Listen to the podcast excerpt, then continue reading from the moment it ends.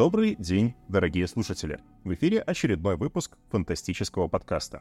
С вами, как и всегда, ваши, надеюсь, любимые авторы вашего точно любимого журнала «Мир фантастики». И сегодня мы говорим на такую интересную и, наверное, непростую тему, как советская эстетика в поп-культуре. У микрофонов сегодня собрались я, автор «Мира фантастики» Никита Волкович, редактор «Мира фантастики» Елизавета Фадоибердиева, тоже автор «Мира фантастики» Елена Щетинина.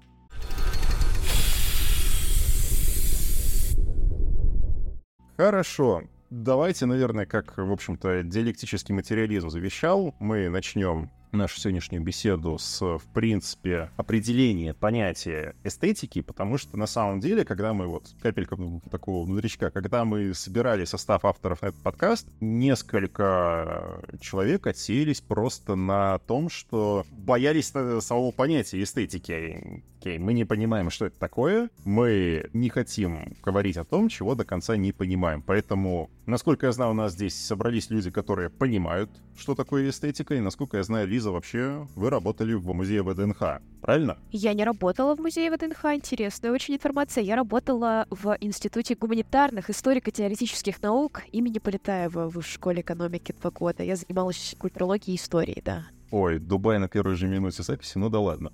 В любом случае, у нас здесь есть кому э, пояснить, что такое эстетика, и давайте, наверное, с этого начнем. Лиза, Елена, вот что такое эстетика? На самом деле, эстетика — это действительно очень-очень сложно. Это даже, я бы скорее сказала, что сейчас вопрос, чем конкретный ответ. Многие не понимают, что это такое. Это термин, который появился очень-очень давно. Мы знаем, что есть такая наука, как эстетика, да, и наука про прекрасное. Но что такое современные эстетики? Сейчас только задаются такие вопросы. У меня ассоциация с эстетиками очень зумерская. Она у меня связана с ТикТоком, как как ни странно, потому что появление такого термина, как эстетика, который описывает набор образов, каких-то коллективных образов, которые все понимают, эстетики в этом понимании, они появляются примерно с 2020 года, с ковидной эпохи. Мы не можем четко сформулировать, откуда и как, но есть даже несколько слов, которые объединяют то, что мы называем эстетиками. Иногда это называется эстетиками, иногда это называется словом core, которое представляется как суффикс. И если говорить про советскую эстетику, то тут есть конкретное определение. Вот про него я могу сказать. Про эстетики в целом говорить сложно, но это нечто, что объединяет разные образы и атмосферы. Причем, если мы посмотрим на Википедию, эстетик, а такая есть. Это очень интересная вещь. Там огромное количество эстетик от зомби-кора до эйсид-кора и вообще чего угодно. Например, сейчас на главной странице трендится лоботомичик шик лоботомии. Все очень странные вещи, очень интересные. Да, на самом деле очень непонятно. Если смотреть на какую-то культурологическую рамку, то некоторые считают, что это ответвление от субкультур. Если раньше были субкультуры, субкультуры сейчас больше исторические термины, теперь у нас вместо субкультур есть эстетики. И плюс ко всему эстетики еще очень апроприируются всякими брендами. Но на самом деле очень сложно про это говорить. Что вы знаете про эстетики? Я лично понимаю эстетику, наверное, в каком-то... Я не могу сейчас э, назвать такую трактовку академичной, но я это воспринимаю как набор канонов в разных видах искусства, канонов, идей, концепций, объединенных некой общей именно идеологией. То есть для меня эстетика — это в первую очередь какая-то идеология, идея, которая связывает разные медиумы, и которая как раз и создает ту самую атмосферу, о которой вы говорите. Вот. Я представляю эстетику именно так. А, ну и есть совсем короткое определение эстетики. Эстетика как просто та самая наука о прекрасном, набор представлений о прекрасном. Я больше склоняюсь к тому, что для меня эта эстетика — это выразительная форма. И я очень часто замечаю, что есть такие случаи, когда люди просто путают сказать, два значения термина эстетика, то есть, в общем-то, выразительная форма, и эстетика как нечто, что относится к прекрасному поскольку мне кажется, что эстетика как философская категория, она и как искусствоведческая категория, она весьма индифферентно относится к тому, насколько то, что является частью эстетики, красиво, прекрасно и так далее. То есть, опять-таки, эстетика зомби, эстетика постапокалипсиса. Сомнительно, что они могут быть прекрасны. Кому-то может показаться эстетика Гигера, весьма сомнительный и так далее, и так далее, поскольку категории прекрасного, конечно, очень разные, они в разных культурах а, очень сильно разнятся. Есть же эстетика трэш-фильмов, есть эстетика снафов, в конце концов. Так или иначе, поэтому действительно одни рассматривают эстетику как что-то прекрасное, но я склоняюсь к тому, что эстетика — это вот набор выразительных средств, которые облачены в определенную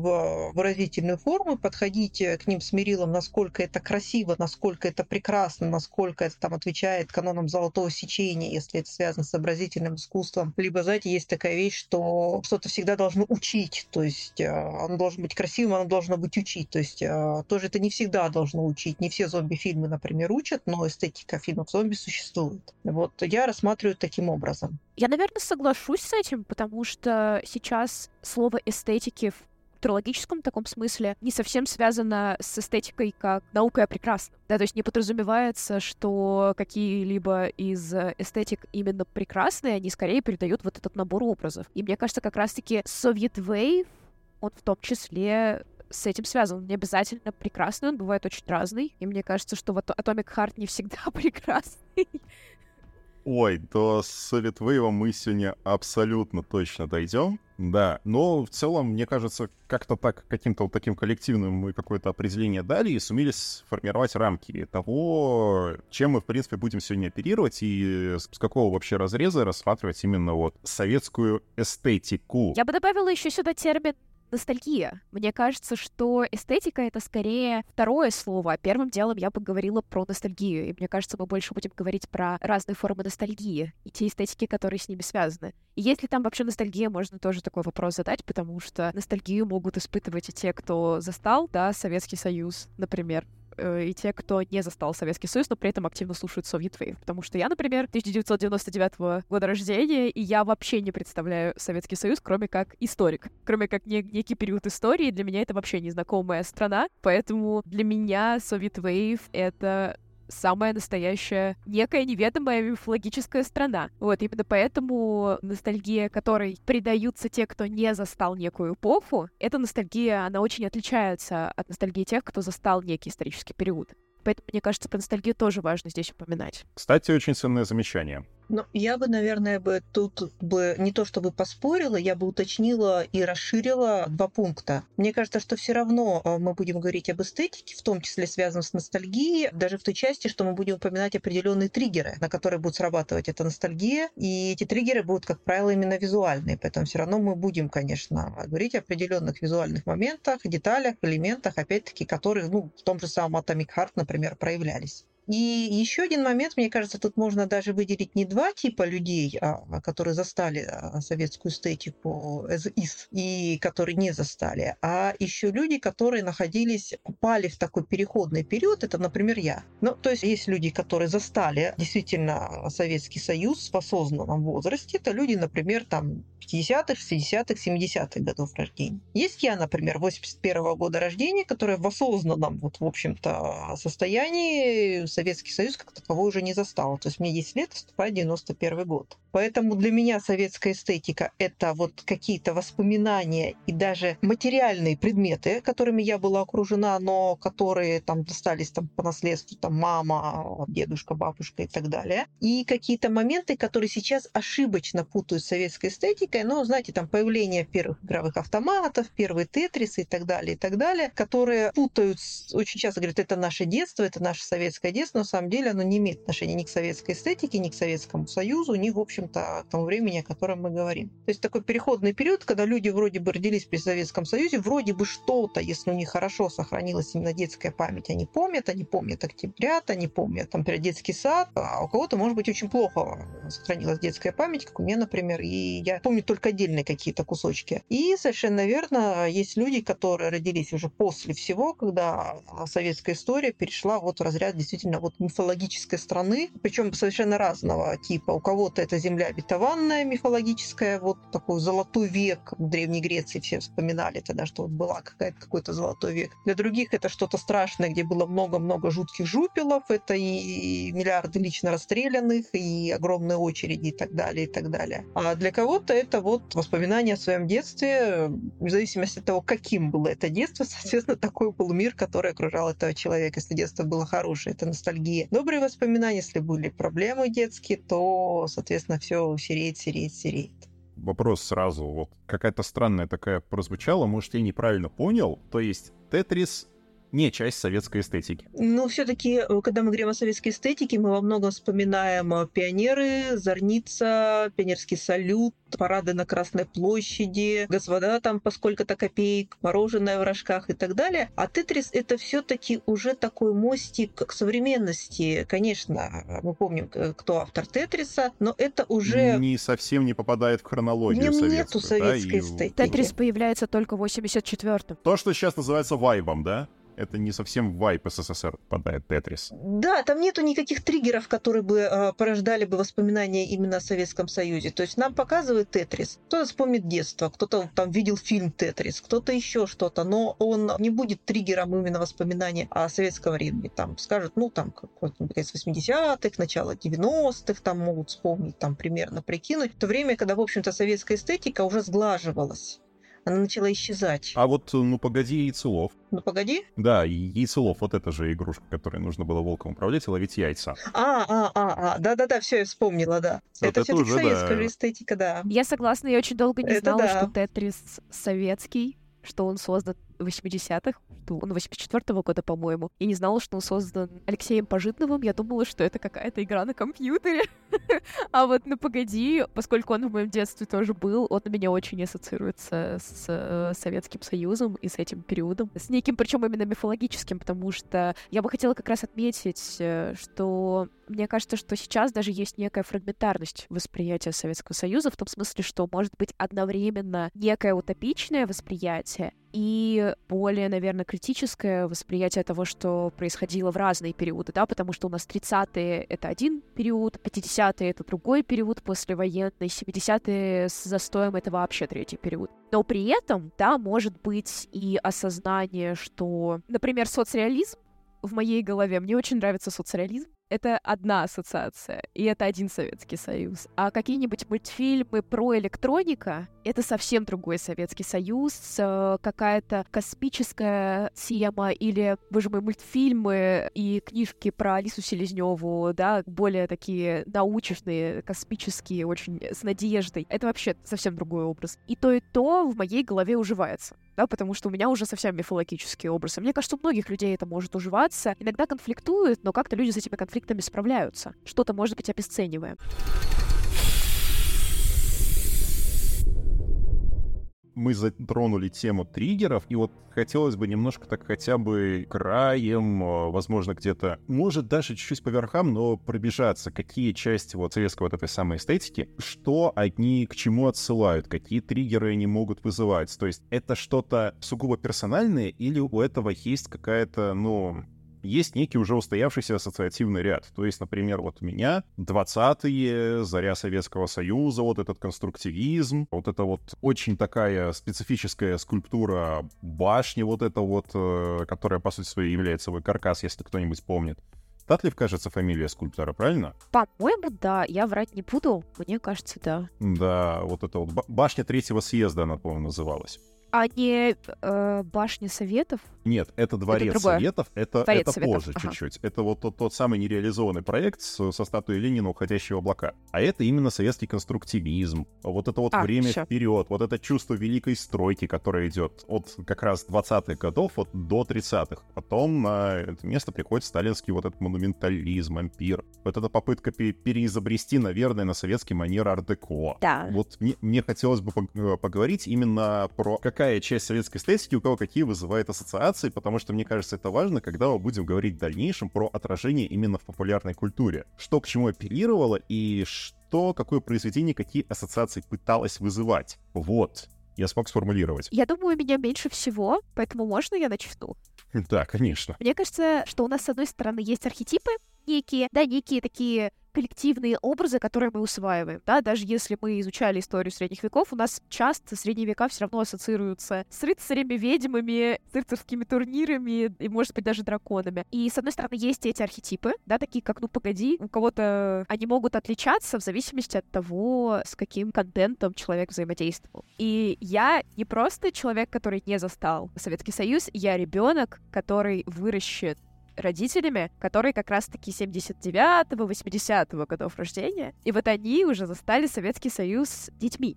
Да, вот мне папа рассказывал про октябрят, мама у меня уже даже не была октябренком. И мое восприятие Советского Союза очень кинематографичное, потому что мой отец показывал мне очень много советского кино, причем именно детского советского кинематографа. Обычный советский кинематограф, который сейчас считается культовым, я смотрела очень мало. Вот мне не очень интересно. Зато детские мультфильмы я люблю очень сильно, и я пересматриваю, и я читала очень много литературы в детстве. Соответственно, моя самая-самая первая ассоциация возможно, потому что я недавно пересматривала. Это «Тайна третьей планеты» по Киру Балычеву. И не просто «Тайна третьей планеты», а там еще играет музыка. Невероятная да, музыка да. с вот я про нее сразу подумал. «Тайна третьей планеты», советская мультипликация, музыкальная тема из «Тайны третьей планеты». Попросим Андрея, наверное, фрагмент вклеить, э, хотя бы небольшой.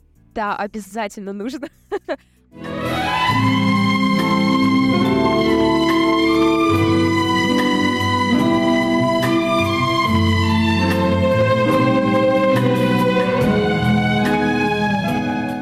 Она звучит восхитительно, и в том числе здесь можно как раз-таки вспомнить, что Soviet Wave конструирует советское прошлое через перенос элементов музыки, и часто как раз-таки Soviet Wave создан с помощью этих аутентичных синтезаторов.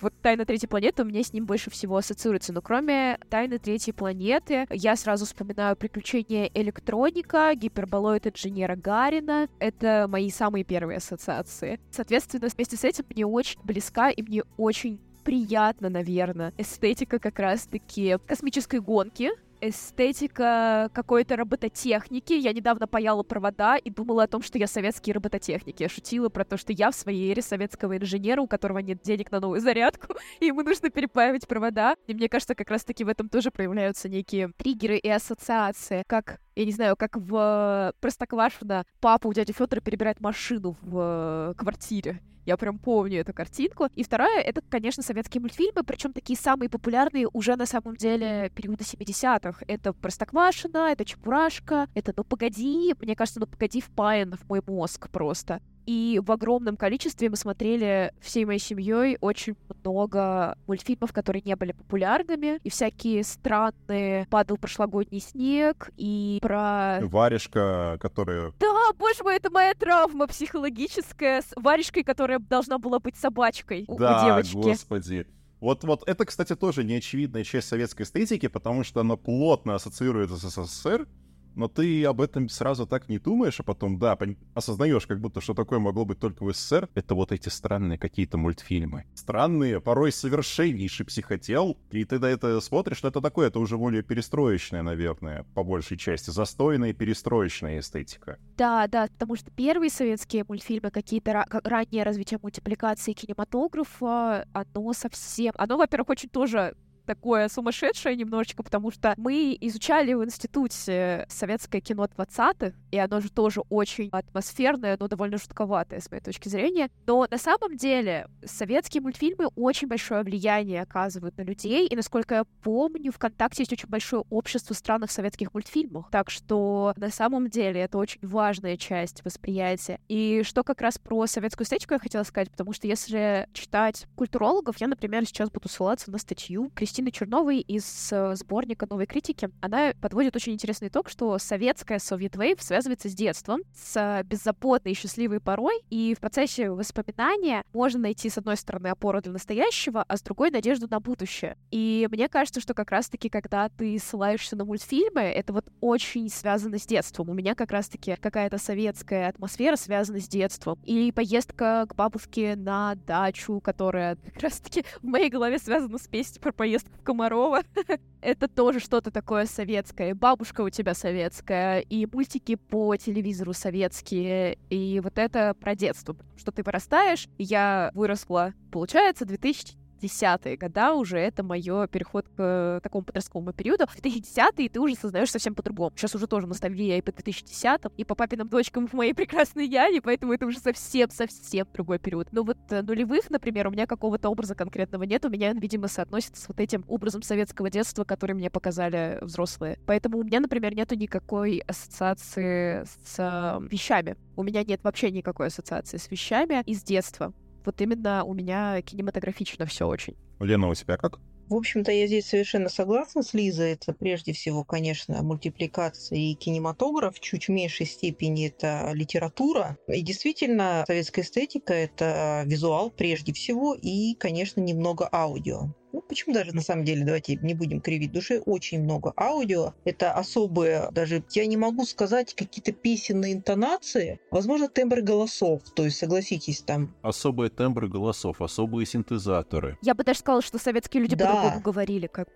я смотрю иногда интервью и удивляюсь. Мы можем вспомнить, не знаю, там Майя Кристалинская, например, Муслим Магомаев, то есть а, особые интонации даже. Марк Пернас тот же, обожаемый невероятно. Да, это настолько вот оно... Я просто некоторое время работала ведущей на Радио России, вот э, как раз вот этот вот момент, связанный со старой музыкой, очень мне близок, и действительно вот в этом есть... Я не могу сказать, что даже не ностальгия. Вот Действительно, даже если сейчас перепевать старые песни, делать ремейки, причем даже если это делать действительно с душой, аккуратно, современные исполнители не попадают в те интонации почему-то не попадает даже не тембрально, а не попадает интонационно. Я даже не могу это объяснить, почему. Может быть, действительно Лиза права, что манера говорить, возможно, даже была совершенно другая, но это, в общем-то, объяснимо, поскольку язык меняется. Там, естественно, есть диалектизмы, есть говор, есть правильный литературный русский язык и так далее, и так далее. Может, с этим тоже связано. И действительно, это, конечно, прежде всего, это кинематограф, это действительно, так правда, советская эстетика у многих из нас связана прежде всего с детством. Это прежде всего, конечно, детские фильмы, и это не какие-то поздние фильмы.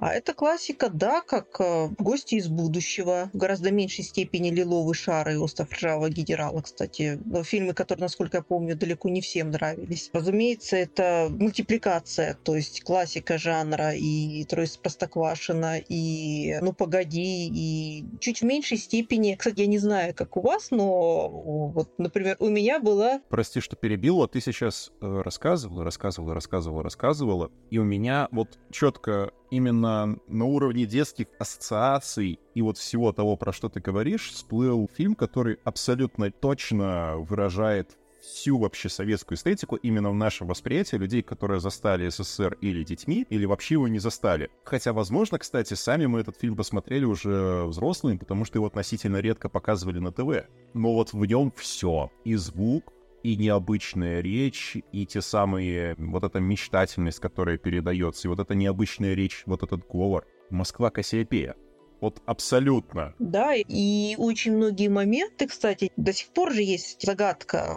Кем же был на самом деле персонаж Иннокентия Смоктуновского-то? Кто он на самом деле? Кого он изображал? Действительно, и вот этот момент, связанный с тем, что главный герой это подростки, которым выпадает неожиданный шанс в жизни, причем простые подростки из простых школ, это то же самое, что, например, было в электронике, если помните, что тоже ну, не то, что простая школа, там все-таки, насколько я помню, математическая школа, такая продвинутая, но тем не менее. Ну да, там все-таки позиционируется, что это дети, но они все-таки чуть-чуть типа необычные, что они чуть как бы передовые, они более мечтательные, более смелые, чем свои сверстники. Они чуть-чуть выделяются, но именно такими личностными качествами. Смелостью, амбициозностью, изобретательностью, вот таким Да, чем-то. это дети будущего, к которым все могут стремиться, и у всех есть шанс стать именно такими. Но я вот когда рассказывала про мультфильмы, я вдруг вспомнила, я не знаю, как у вас, но, например, у меня была такая градация, ну, очень многие, кстати, я потом спрашивала, была градация, что, когда были, например, «Спокойной ночи, малыши», рисованный мультфильм — это хорошо. Если мультфильм кукольный, ну, сойдет, но вообще чувствовали, будто вот тебя обманули. Обещали, обещали, ты ждал какой-то рисованный мультфильм, а вот кукольный было что-то не то. Хотя, между прочим, насколько уже я знала потом, наша кукольная анимация как раз считалась одной из лучших. Но вот почему-то было такое, что именно рисованное нравилось. И опять-таки давайте вспомним, почему-то именно рисованные мультфильмы, ну, мы их так называли, именно и стали одним из визуальных триггеров. То есть очень сложно вспомнить какой-то яркий кукольный мультфильм, который был бы а, связан именно вот с советской эстетикой. Ну, ежик в тумане. Варежка. Ну, варежка, да, но варежка, она сама по себе триггерная, честно говоря, и рисованная варежка вызывала бы точно такие же эмоции. То есть варежка, она в любом любом Нет, случае. это скорее ответ на вопрос, почему кукольные мультфильмы вызывают такие негативные ассоциации, потому что они все как варежка. Да у Чебурашка они тоже странные, кукольный. они пугающие, они какие-то криповатые. Что вообще происходит? Мне кажется, мы, мы забыли немножко, что Чебурашка кукольный. Это же кукольная анимация. Ну да. А, вот, кстати, да, да, ладно. Чебурашка, да. Да, Но я, окей. я вспоминаю волшебника изумрудного города, и, честно говоря, вот этот особенно дровосек, который я в город изумрудный иду дорогой трудной, при этом и раскрывающейся там на 90 градусов челюсть, она не для меня, но для многих, наверное, была таким породителем первых детских кошмаров. Да. Я бы здесь сказала, что как раз-таки то, что мы перечисляем, это очень все ностальгично, и это очень интересно связано с Совет Вейвом, потому что у нас есть несколько видов ностальгии культурологии, которые можно выделить. И та ностальгия, которая связана с Советским Союзом, ее часто называют рефлексирующей. Вот есть реставрирующая ностальгия, она, например, направлена на то, чтобы восстановить какие-то символы, традиции из такого некого светлого прошлого. Или рефлексирующая — это часто сознание невозможности восстановления прошлого таким, какое оно было. И в таком случае ностальгия используется как некая творческая игра, и например, Советский Союз может как раз-таки в таком случае стать очень мифологичным. И часто как раз-таки в рефлексирующей ностальгии совершенно нету идеологии, политики, и конкретно в Совет Вейве как раз-таки этот пример того, что ностальгия здесь очень лишена каких-то политических моментов, исторических часто иногда даже моментов, а очень большой акцент на науке и культуре. Могу объяснить, почему. Давайте. Я, а, точнее, не это я сейчас очень дерзко сказал, могу объяснить почему. Сразу извиняюсь перед дорогими слушателями, я люблю что-нибудь такое выдать. Потом вы все будете прикрывать э, глаза ладошкой, того, насколько не ловкие гадости говорю. Но суть в чем?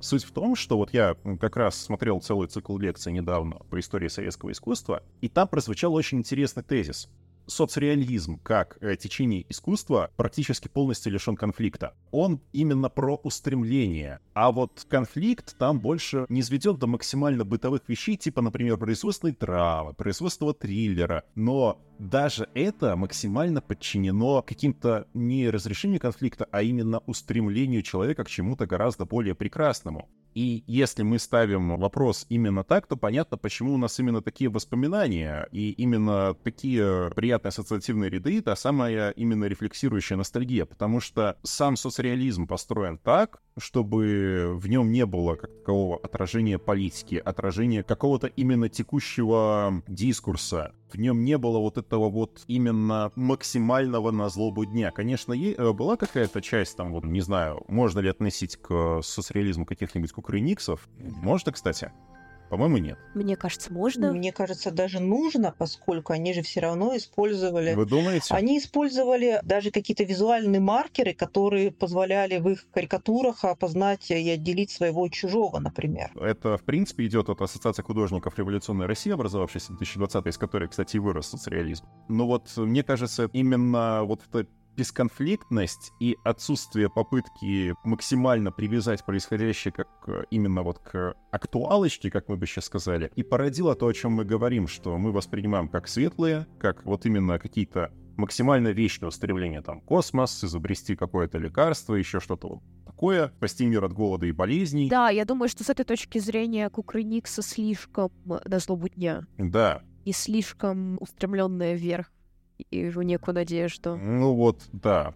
А соцреализм все-таки в основной своей массе он больше про другое, про стройными рядами и в космос. Нет, но справедливости ради были мультфильмы, которые, в общем-то, примерно об этом и говорили, и классика очень многих мультфильмов, которые, ну, конечно, сейчас уже забыты, это мы будем перевоспитывать того, кто отбился от коллектива. Давайте вспомним, например, там, забыл, как называется мультфильм про мышонка, который там «Какой чудесный день, какой чудесный пень, какой чудесный я» и «Песенка моя».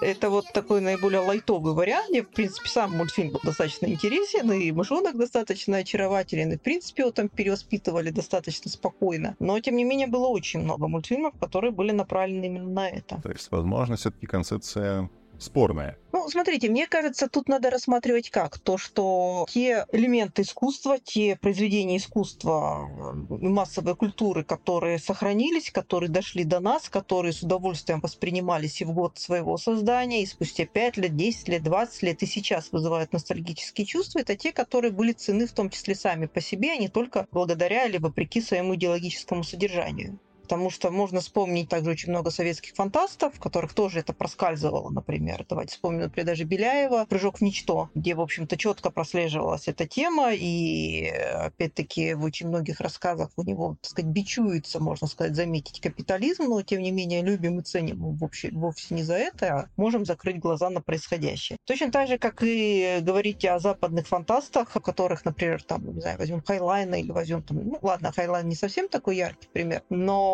взять каких-нибудь фантастов там типа Герберта Уэллса, где наоборот там капитализм это замечательно, а коммунисты это плохо, но опять-таки мы любим их не за это, и мы закрываем глаза на какие-то идеологические моменты. Ну, возможно, кстати. Я бы скорее обратила здесь внимание на особенность ностальгии, опять же. Я тут со своей ностальгией туда и сюда. Потому что во многих произведениях, да, немножко споря с э, тезисом про социализм, во многих произведениях советского искусства конфликт все таки есть, и они построены на этом. Но этот конфликт или какие-то негативные моменты, мне кажется, они стираются, потому что... Ну да, я про это и говорил. Они, ностальгия, поскольку мы об этом уже сказали, ностальгия, она часто связана с детством. Она вызывает у нас очень приятные ассоциации, да, иначе бы мы не хотели играть в игры, которые показывают Советский Союз. Мы бы не хотели идти в музей игровых автоматов на ВДНХ, мы бы не хотели пить газировку и есть советское мороженое. Поскольку это приятные ассоциации, то часто чисто эмоционально получается, что Soviet Wave оторван от того, что напоминает нам о нынешней ситуации, да, о каких-то современных экономических, политических реалиях. И в результате этого историческое прошлое оказывается сильно романтизировано. СССР может приобретать черты такого утопического высокотехнологичного государства, которое больше ориентировано на интеллектуальный, на духовный опыт. И это все связано с, именно со скопизмом, да, со стремлением абстрагироваться от современных реалий. У нас получается такая прекрасная картинка, да, какая-то представление о обществе, где все друг другу помогали, хотя, да, коммунальная жизнь имеет свои É minusy представление о работе и ударном труде, хотя переработки были отдельной проблемой, и так далее, и так далее, да, у нас, с одной стороны, есть некий идеальный образ, который можно довольно-таки легко разрушить, а с другой стороны, эмоционально мы очень не хотим этот образ разрушать. И это совершенно нормально. Особенно, когда мы используем такой формат ностальгии, там, Soviet Wave, для того, чтобы расслабиться. И с этой точки зрения ностальгия становится одной из величайших поп-эмоций. Об этом писал очень классный исследователь музыки Саймон Рейнольдс, который издал книгу «Ретромания», и таким образом обратил внимание на то, что современная культура, да, начиная с 21 века, она не смотрит в будущее, как было раньше. Она начинает исследовать образы прошлого, все время с ними работая, и все время она обращается к недавним часто эпохам. Книга выходит у него в 2011 году, и он в ней исследует, как музыка нового века обращается к стилям 80-х и 90-х. И для нас, особенно когда эмоционально мы переживаем что-то очень значительное, да, распад Советского Союза — это одна из э, глобальных исторических травм, которые людям приходилось переживать. И это в том числе вариант такой рефлексии или рефлексирующей ностальгии. Причем который встраивается в общий мировой тренд обращения к образам прошлого, рефлексии над этим прошлым. Еще и потому, что у нас 21 век, у нас огромное количество носителей, на которых прошлое копится, и да, я ребенок 21 века, имею возможность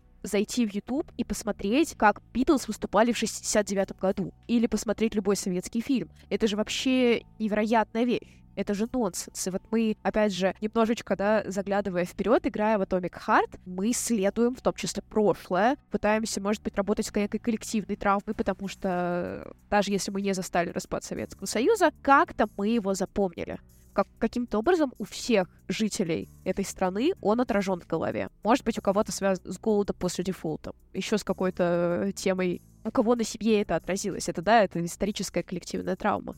Мне кажется, что ретромания здесь тоже очень-очень важный тренд. И с этой точки зрения все актуальнее и актуальнее становится обращение к этому прошлому. Вот если мы говорим конкретно тогда э, про ностальгию, абсолютно все правильно сказано, но если мы говорим конкретно про Soviet Wave, про обращение именно советской вот этой самой, к советскому аудиовизуальному, к, ну, к аудиовизуальной вот этой части эстетики, мы очень часто, я, по крайней мере, лично там по комментариям, по каким-то постам, еще по чему-то такому, очень часто встречал формулировку «ностальгия по будущему, которого не случилось». Да, мне кажется, это как раз рефлексия травмы исторической.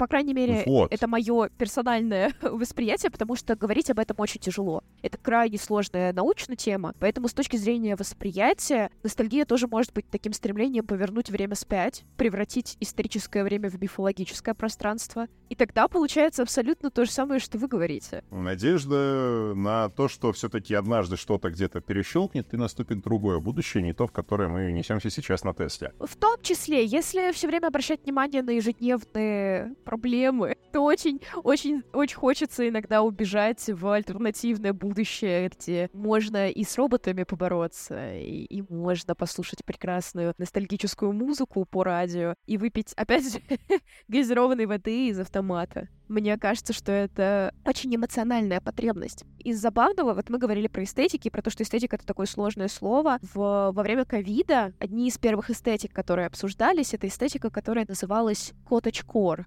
Коттедж-кор — это такой набор образов жизни в деревне, с э, стилем одежды фермеров, э, таких стильных девушек-фермеров. Фланелевые рубашки, соломенные шляпы вот эти широкополые, вот эта история, да? Да, такой, да, часто красивые платьюшки, в которых можно красиво побежать в поле. И часто этот э, стиль, эту эстетику коттедж-кора связывают с тем, что мы были заперты во время ковида по домам, и это такая утопичная мечта о том, чего у нас нет. И она помогала в том числе эмоционально справляться. Вот посмотрел миллион видосов, когда кто-то пасет коровок, как у кого-то сад, где он собирает растения, пока ты сидишь в заперти, и тебе вроде как бы и легче. И здесь, да, мне кажется, это может очень хорошо играть на вот этой эмоциональной боли в некоторой степени. Да, такая, такая психологическая сайдбар психологический получился. Я хотела сказать следующее, что, наверное, обаяние для нас советской эстетики, возможно, связано с тем, что это наша личная эстетика, уникальная именно для Советского Союза, уникальная географически, уникальная исторически. То есть, например, я сейчас поясню, если мы представляем себе стимпанк, стимпанк может быть везде.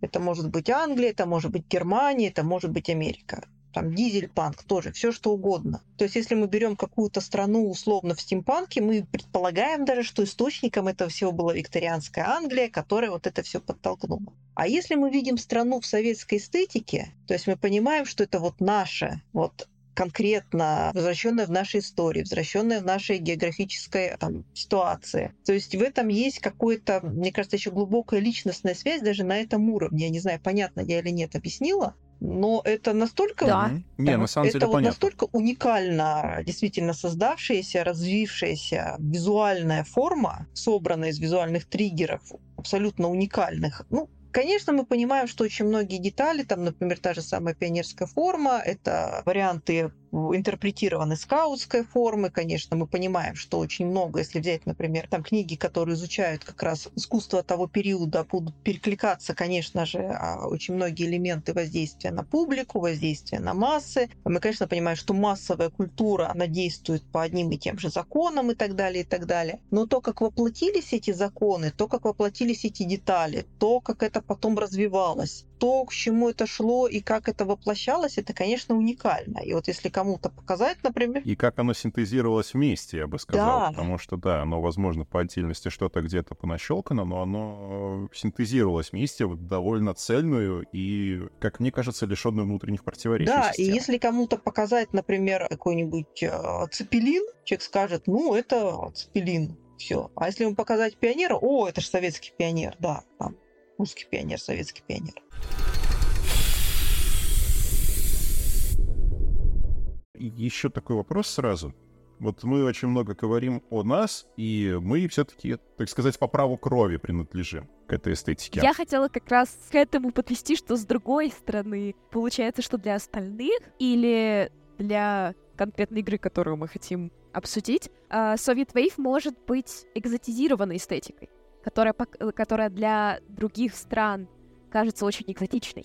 Вот это да. И я как раз хотел подвести к тому, что мы очень многое по праву крови, так сказать, хорошо и понимаем, и у нас свои ассоциативные ряды. Но интересно, как э, советская эстетика, скажем так, экспортировалась, и какая она там, и какие... Вот мы же все равно как бы потребляем, и сейчас гораздо активнее потребляем западный продукт. Можно сказать, мы, как бы сказать, реверсивно, что ли, смотрим на вот эту самую советскую эстетику, как бы глазами людей другой культуры. И вот с высоты отсмотренного, возможно, прочитанного, увиденного, пройденного, у нас одни триггеры, какие триггеры у них. Вот мы упомянули цепелины, сразу же первый это Red Alert, и у них цепелины это очень четко. Медведь и цепелин. И еще шапка-ушанка. Вот это сразу понятно, э, это Советский Союз, это вот агрессивный советский милитаризм. Какие еще вот подобные вещи мы можем сформулировать и подкрепить примерами? Ну, давайте вспомним любой фильм, который рассказывает о вторжении инопланетян, либо о каком-то постапокалипсисе, где идут э, картинки разных стран, где тоже все становится плохо, плохо, плохо. Обязательно это Красная площадь, заснеженная, где ходят люди в полушубках, либо в военной форме, в шапках-ушанках. Но у них как будто нет какой-то привязки именно аудиальной. Вот, кстати, они лишены как будто аудиальной привязки. У них это в лучшем случае какие-нибудь звучащие манифестации, тот самый советский гимн, но не более того, как будто. Калинка-малинка. А, Калинка. Хотя Калинка это... Ну да, но кого это волнует, что это не советская песня. Да, Калин, Калинка не советская ведь. Но да, кстати, она стала частью советской эстетики в глазах человека западного. Она даже стала не советской эстетикой, а немножко искусственно состаренной. Именно в той версии, в которой нам известно. Калинка-малинка. Еще подумал, знаете, о чем? О шрифтах. Советский вот, вот этот трафаретный шрифт, максимально геометричный, полностью состоящий практически из прямых углов, вот он тоже, он довольно четко отсылает к Советскому Союзу, и к вот э, промышленной какой-то вот этой, господи, вылетело слово из головы, что значит записываться в 11 часов. Промышленной революции? Ну, ну да, именно советской промышленной революции. Угу. Индустриальной, э, вот этой индустриальной части. Индустриализация, вот. индустриализация, все верно. Индустриализации, да, да. Очень многое же завязано на шрифтах, на плакатах, на вот этой графике тоже, наверное, мы можем сказать. И даже хотя многие надписи выглядят ужасно по-клюквенному, то есть там видно, что это писали люди, вообще не знающие русский язык, но они использовали вот тот самый вот этот трафаретный шрифт. На самом деле, мне кажется, что очень-очень сложно говорить, как считываются образами с рубежом. Я прямо задумалась крепко, и единственное, что мне вспомнилось, вот все перечисленное, мне кажется, может быть очень утрированным образом некой условной России, да, вообще без привязки к эпохе. А вот если говорить про что-то советское, то мне кажется, единственное — это дома, это то, что сейчас называется, кстати, часто тумер aesthetics mm-hmm. и панельные дома. Вот эти панельки. Во-первых, панельки точно стали образом популярным среди молодежи. Есть целая эстетика, скорее, чем субкультура, фанатов панелек. Продаются даже ночники в виде панельных домов. И это, господи, интернализировано. Вот этот понт есть песни про панельные дома? Молчат дома есть панк-группа, у которой просто, которая просто очень завирусилась. Это не панк-группа все-таки. Это постпанк. Это как раз, это постпанк, да. Э, или то, что презрительно называют ведросой. Но это больше белорусская музыкальная группа, но тем не менее... Да, это белорусская группа. Она очень сейчас вирусится до сих пор в ТикТоке с песней «Молчат дома» среди готского комьюнити. И вообще она очень вирусится с как раз-таки эстетикой тумера бумер — это эстетика, ну, я бы сказала, русской депрессии, и как раз панельки ее отображают. Такой вот образ. Поэтому, мне кажется, очень много расстройств. А как же сталинские высотки? Не э, щелкают они, хотите сказать, не являются какой-то визитной карточкой? Ну, мне кажется, все-таки те, кто жили в сталинских высотках, они, в общем-то, не сильно озабочены, в том числе тем, чтобы создавать какой-то момент, э, связанный со вспоминанием о советской эстетике. Все-таки большая часть как раз жила в панельке, и сейчас большинство, опять-таки, окружают панельки, и в том числе хрущевки, кстати. Вот я бы, кстати, поспорила, что только панельки, в том числе вот эти вот хрущевки, если вы помните, без э, балконов, таким с холодильной дырой конкретно точнее под э, подоконником, они все-таки тоже являются частью эстетики. Я помню, даже есть такие даже картинки акварельные, в том числе работы, где как раз зима, ночь и вот эти вот пятиэтажные хрущевки, в них светятся окна и так далее, и так далее. Поэтому, мне кажется, все равно сталинские высотки — это часть внешней визуальной эстетики который, опять-таки, привязан только к конкретному городу. То есть, если будут показывать Москву, например, то да, конечно, для познания, что это Москва, покажут и Кремль, и в том числе и сталинские высотки. А для большинства все-таки это будут именно провинциальные панельки, причем даже такие и панельки, и хрущевки, которые не будут точно маркировать какой-то город. То есть будет просто абстрактный город, который может быть и Москвой, и Петербургом, спальным районом, и тем же Омском, например, и ну, я тут не могу говорить про Норильск и Владивосток, там может быть, э, исходя из эм, погодных в том числе условий, могут быть другие дома. Но если брать центральную Россию, вот, пожалуйста, это может быть и Перми, и Новосибирск, все что угодно. Да, и они даже ассоциируются, например, с Восточной Германией. Если вспомнить да. кейс фильма «Лиля навсегда», он же написан и снят шведским режиссером, и он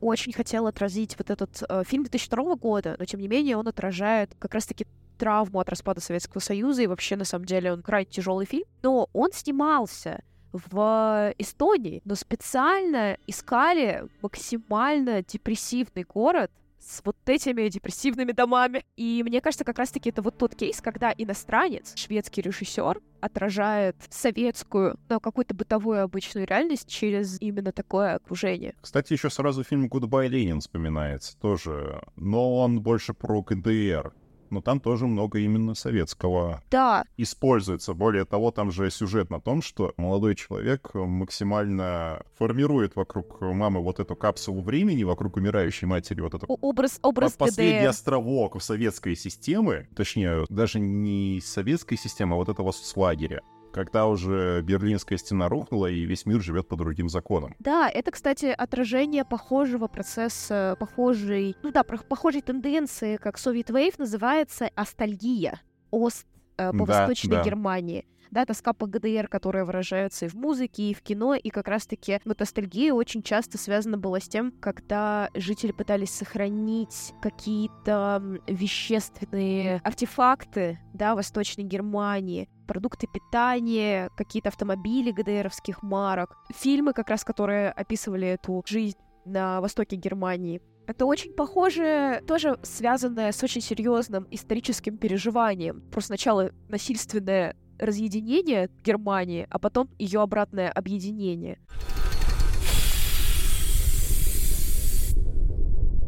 Так, ну, вроде бы более-менее обсудили, попытались, по крайней мере, реконструировать те самые ассоциативные ряды и наши, и вражеские, капиталистические. И вот на вершине этого всего как раз Atomic Heart, который нам бьет вот по ностальгии вот этой рефлексирующей, и всему остальному миру показывает вот эту вот советскую экзотику. Причем показывает довольно хорошо на самом деле, именно на уровне аудиовизуальном. Тут вообще не то, что резераться не хочется, просто нельзя. Но вот вопрос у меня лично такой был по ходу прохождения, и вот к Лизе точно, к Елена полчаса всего застала тут, э, ну, возможно, тоже сумела сделать какие-то выводы.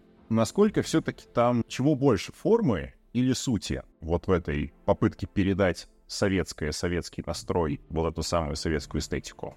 Кто как э, думает из того, что успел увидеть, и потом, соответственно, я скажу, что я увидел. Мне кажется, все-таки там прежде всего шел упор на форму, потому что так или иначе с некоторыми коррективами можно было выделить определенные тропы, которые вообще применимы были бы э, в игре в любом сеттинге. То есть, конечно, нельзя говорить то, что можно полностью заменить всю советскую эстетику, например, на американскую эстетику в этой игре. Нет, категорически нет. Конечно, там есть определенные привязки к отношениям между людьми, к социальной структуре, к некоторым правилам и так далее. То есть, конечно, суть-то все равно сохраняется и удерживаются вот эти вот все очень важные моменты. Но, как мне кажется, все равно основной упор шел именно на форму. Причем даже на такой эффект неожиданности для, в том числе, русских игроков, которые привыкли играть в подобные игры в любом другом сеттинге. Это что немецкий, что американский, что какой-то там футуристический вариант, какой-то Эдгар По вне пространства, вне времени. А тут это привязано конкретно советской эстетике, которая не смогла дожить до этого времени. То есть они видят все вот эти вот моменты, которые для них во многом в прошлом. Ну, даже та же самая Баба Зина,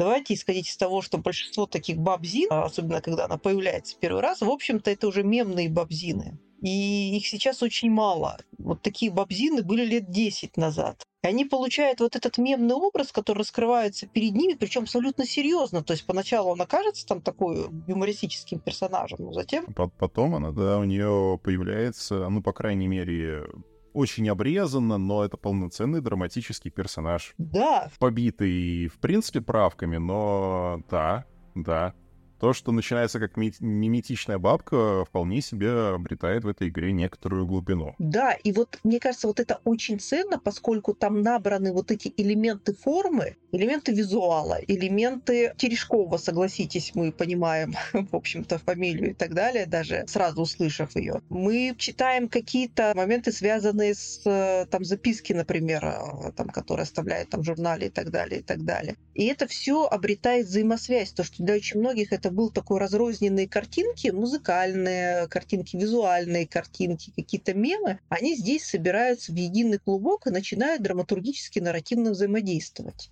Хорошо ли взаимодействуют, плохо ли, там есть очень много нареканий по поводу нарратива в этой игре, но тем не менее. Тот момент, когда вот эта советская эстетика, она ну, где-то на костылях, а где-то наоборот очень хорошо начинает проживать в футуристическом будущем, и это, это здорово. Мне кажется, вопрос о сути не совсем подходит сюда, что ли, потому что мне кажется, что они не ставили такой цели. И насколько я понимаю, по геймплею игра не является какой-то новаторской и уникальной, ее в огромном количестве сравнивают с Bioshock. Прям очень много таких сравнений, она действительно на нее очень похожа, если мы уберем эстетику. И мне кажется, что если бы не было э, этого Soviet Wave, то игра была бы не настолько громкой премьер с этой точки зрения.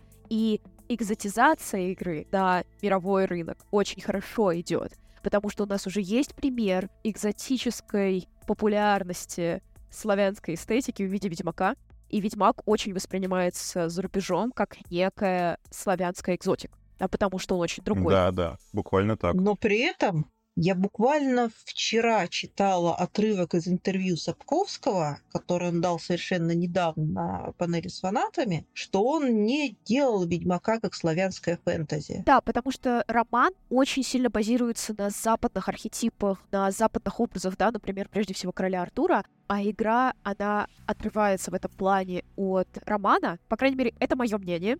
С моей точки зрения, можно здесь очень сильно поспорить, но мне кажется, что как раз-таки игра отрывается от романа и немножко ему выигрывает. Я и играла в игру, и читала книгу, очень люблю оба произведения, но игра становится больше славянским фэнтези, чем сам первоисточник чем книга. И, наверное, за счет прежде всего визуала. Мелкие визуальные маркеры. С моей точки зрения, даже больше, на самом деле, с аудиальной точки зрения, потому что там невероятная игра со звуком. Из того, что я читала, разработчики, например, ходили и записывали звуки родной Польши для первой игры. И там играет музыка группы Персиваль, Персиваль Шутенбах, по-моему, она называется. И они, Персиваль Шутенбах, да. да. Они используют аутентичные инструменты. Там есть даже инструменты, которые найдены на раскопках, по крайней мере, реплики этих инструментов 11 века, что создает вообще невероятную, на самом деле, невероятную атмосферу. И это же работает для Atomic Heart.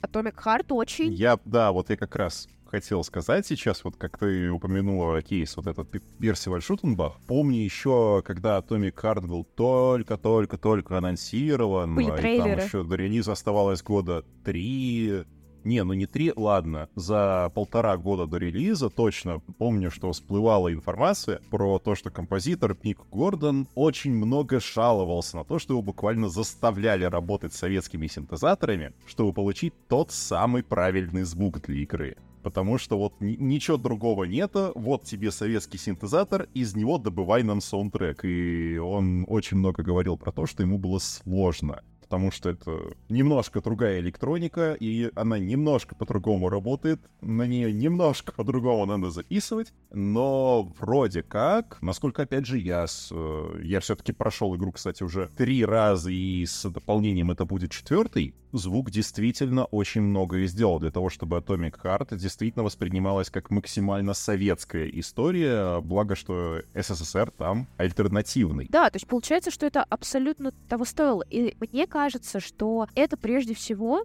это не должно быть чем-то плохим, Но мне кажется, что это очень хорошая маркетинговая стратегия с этой точки зрения. И опять же, здесь мы немножко закольцовываемся с идеей, что вот эти эстетики в 21 веке, в 22-23 году очень часто берутся брендами для позиционирования. Это во-первых. А во-вторых, если смотреть интервью с руководителем Мудфиш Робертом Багратуни, боже мой, не, Багратуни. да, не ошибиться без фамилии, он очень много говорит о том, что ему очень хотелось с точки зрения сеттинга создать что-то уникальное. И с этой точки зрения, мне кажется, что собрать такое большое количество образов и пасхалок это очень интересный концепт. То есть вообще не было бы цены, мне кажется, игре, если бы она была еще и с точки зрения геймплея, с точки зрения сюжета, сценария хороша и отсылала к каким-нибудь произведениям Стругацких, на которые отсылки есть. А это было бы вообще восхитительно. Но, учитывая, что то, что у нас Ну, сейчас... отсылки там на уровне фан-сервиса, к сожалению, только. Я не отношусь плохо к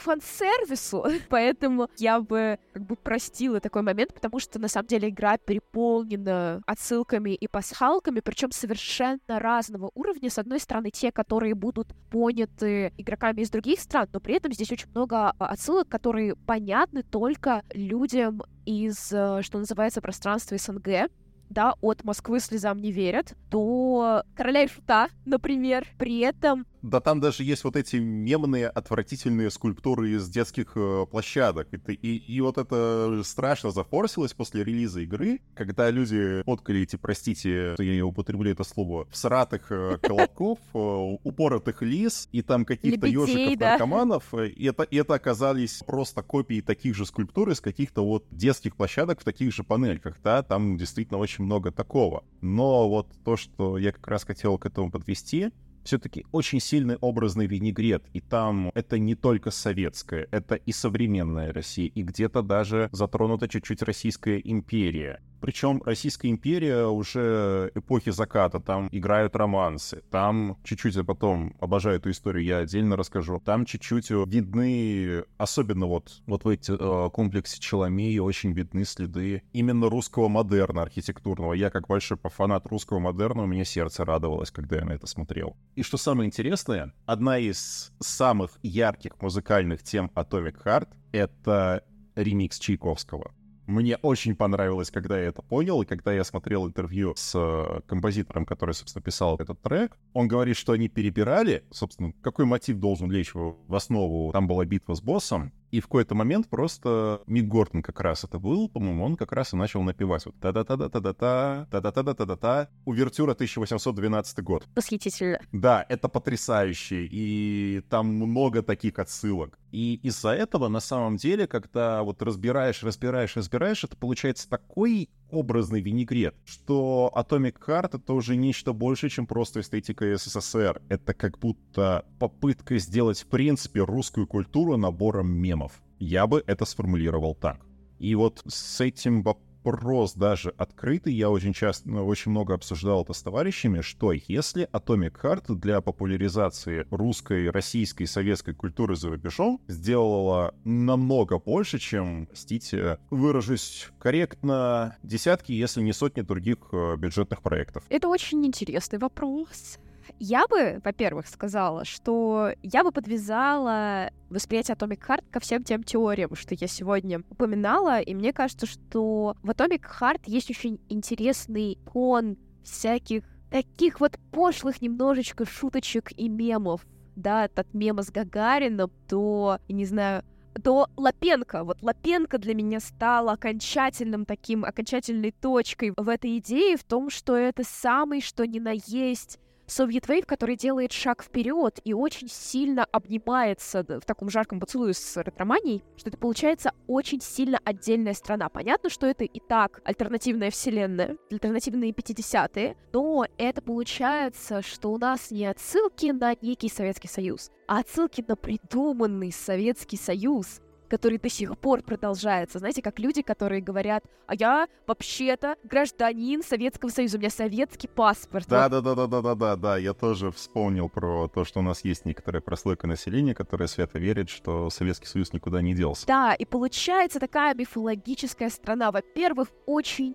лишенная каких-то проблем Именно поэтому, учитывая весь скандальный релиз и все происходящее вокруг этой игры, очень многие пытались от этого максимально уйти, максимально не воспринимать эту игру. Да, никаких проблем с объективацией, ничего там нет, просто советская эстетика. Вот мне кажется, что это такая попытка создать, ну не создать, а, наверное, окунуться как раз-таки в ностальгию, в некую уже мифологический Советский Союз, который знаком каждому, неважно, человек застал этот Советский Союз или нет. И он будет и при этом на уровне, наверное, какой-то интуиции понятен людям за рубежом чтобы это был не аутентичный Советский Союз, который поют только историки, мне кажется, больше никто. И то не все историки, потому что не все за исторической аутентичностью идут в игры никто, мне кажется, не идет на самом деле, кроме реконструкторов. Ну да, любители Kingdom Come Deliverance, например. Ну да, ладно, это Да, так, да, именно в таком формате.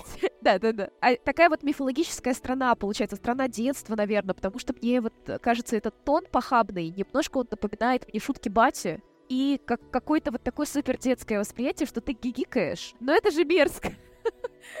По крайней мере. То ну, есть... Ну, это смешно. Да, то есть это, это, это смешно, если отринуть моральные принципы, и ты можешь наслаждаться балеринами, если ты отринешь моральные принципы и какое-то, наверное, восприятие, и именно эмоционально вовлечешься в эту игру. Как-то какое-то супер эмоциональное, супер детское вовлечение, иначе постоянно будут возникать вопросы. Потому что получается, что действительно все, с одной стороны, очень много поверхностных отсылок, местами есть проблемы, с, опять, опять же, с геймплеем, есть какие-то отсылки или образы, которые могут показаться оскорбительными для более чувствительных людей. И при этом очень большой микс, мне кажется, с современной культурой мировой, потому что есть же отсылки на Квит, есть же отсылки на игры типа Half-Life. Там, говорю, там в какой-то момент воспринимается это просто как вот постмодернистское лоскутное одеяло, а не как именно да. попытка создать советскую эстетику. Но вот ты сейчас рассказываешь, а я подумал вот о чем. Atomic Heart очень похоже на майора Грома. Да, наверное, Объясняю. да, да. Именно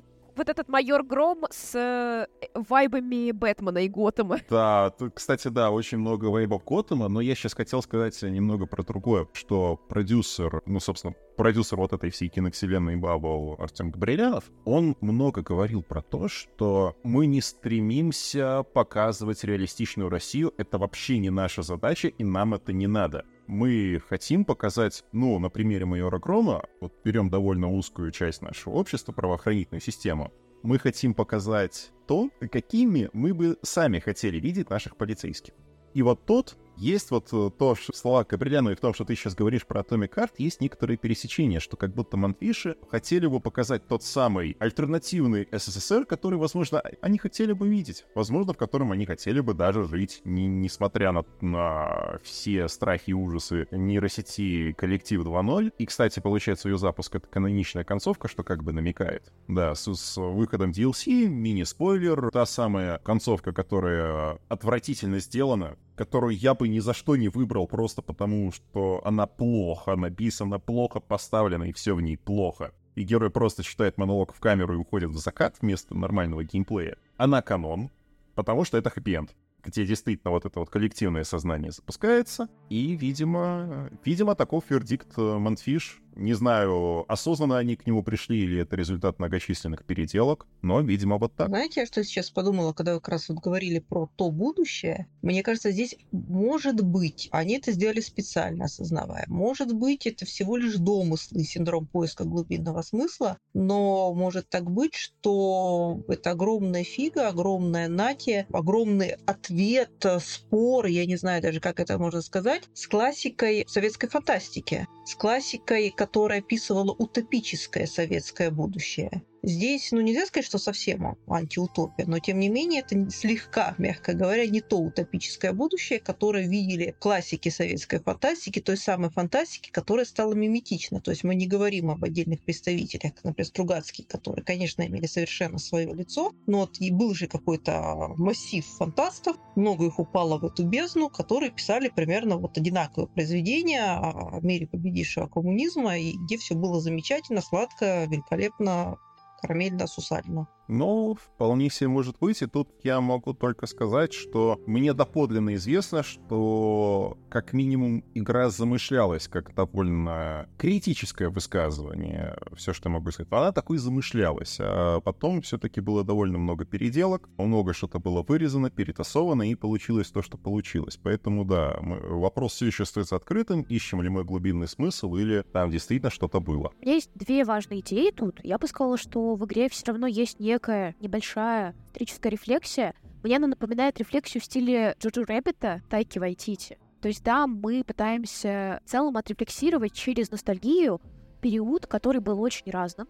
Тут мы его пытаемся через мемы и через абсолютно разные современные литературные единицы, да, через метамодерн, постмодерн, мемы, шутки, какие-то отсылки на, не знаю, батин юмор у меня сегодня. воспоминания, флешбеки отцовских шуток.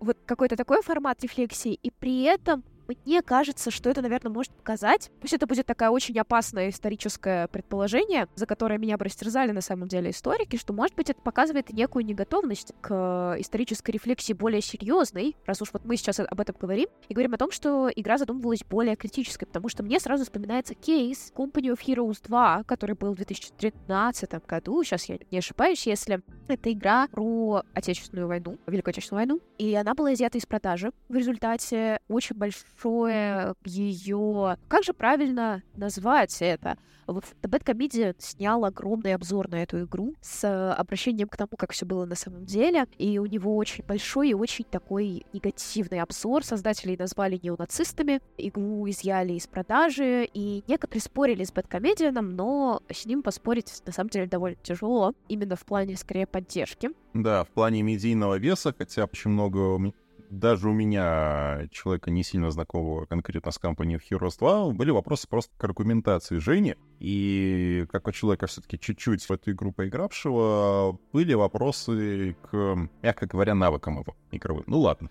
Да, да, на самом деле, как мне кажется, все очень сложно. Как мне кажется, в игре нет ничего страшного. Она, это такая же Company of Heroes, как Company of Heroes 1 и как Company of Heroes 3. Просто здесь нам тяжело, потому что это знакомая нам тема. И когда условный приказ 227 делают игровой механикой, нам очень тяжело это воспринимать. И мы немножко драматизируем и гиперболизируем, и, соответственно, да, оверреактим да. на то, что мы видим. Мы пишем публичные и письма. И ищем слона там, где его нет. Да, были публичные письма, очень немало людей же его поддержали. И поддержали изъятие этой игры из продажи. И это как раз-таки показывает некоторую, как мне кажется, может быть, особенную болезненность, более, да, темы э, Великой Отечественной войны. В любом случае, мне кажется, что этого в любом случае у нас есть хоть какая-то попытка исторической рефлексии через популярную культуру, самая доступная нам сейчас, потому что популярная культура — это то, с чем мы сталкиваемся каждый день, это, да, это глашатай 21 века. И если мы не готовы на какие-то более критические образы нашего прошлого, хотя бы сквозь шутку, да, мы пошутим про то, что Юра, мы все продолбали хоть как-то, хотя бы через какую-то комедию и через запуск коллектива 2.0. Вот, может быть, в таком формате. Нам доступна историческая рефлексия пока что. Может быть, это просто заполненная пасхалками игра, вот, чтобы было просто весело убивать роботов, можно и так воспринимать. Мне кажется, обе версии здесь имеют право на существование. Они даже не сильно взаимоисключают друг друга, откровенно говоря. Да, да, мне кажется, да. Ну, мне кажется, в любом случае, как бы одно из самых важных моментов Atomic Heart связано с тем, что это возбудило интерес к советской эстетике. Причем не только у людей, которые, так сказать, по, чуть не сказала по долгу службы, но по долгу памяти, например, так или иначе с ней было связано, по долгу рождения, по долгу кровного родства, а даже у тех, кто, ну, в общем-то, отдалился от нее очень сильно, у людей, которые, в общем-то, принадлежат совершенно другим культурам, у людей другой национальности, возбудила какой-то интерес к советской эстетике. Понятно, что она искажена, понятно, что она трансформирована, понятно, что там очень много клюквы, что очень много моментов нарочито триггерных, но, тем не менее, в общем-то, если вспоминать о всех других эстетиках, с которыми мы так или иначе иначе сталкиваемся в ярких произведениях, а Heart все-таки яркое произведение массовой культуры, везде то же самое появляется. Везде есть гиперболизация, везде есть какие-то искажения, везде есть какая-то трансформация, везде есть нечеткое следование канонам и так далее, и так далее. Но, в общем-то, это беда. Любой эстетике, которая пытается как-то себе напомнить, и мне кажется, Atomic Heart сделала очень важную вещь. Она вытащила советскую эстетику из вот этой бездны, наверное, пронафталиненного прошлого, она просто ее актуализировала, она сделала ее свежей, она показала, что это действительно интересно, это круто, это стильно, модно, молодежно, где-то кринжово, где-то нет, и, может быть, она вдохнула вторую жизнь, а может быть, не вдохнула. Тут ничего нельзя сказать, но то, что она дала шанс на вторую жизнь, мне кажется, это бесспорно.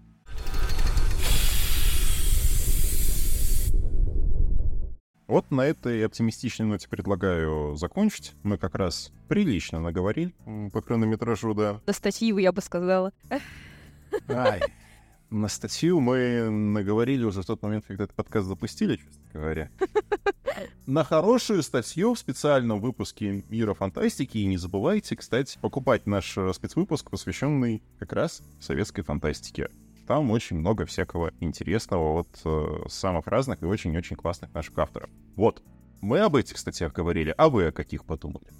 В любом случае, спасибо за прослушивание. Обязательно делитесь своими представлениями о советской эстетике, о том, какие ее элементы, что триггерят лично вас у нас в комментариях. А сегодня с вами были я автор «Мира фантастики» Никита Волкович. Редактор «Мира фантастики» Лиза Худайпердиева. И тоже автор «Мира фантастики» Елена Щетинина. Еще раз всем спасибо. Девочки, вам огромное спасибо, что пришли. Честно говоря, я вообще побаивался немного за эту тему браться, но на самом деле получилась довольно классная, живенькая беседа. Всем до новых встреч. Всем пока-пока. Мир фантастики.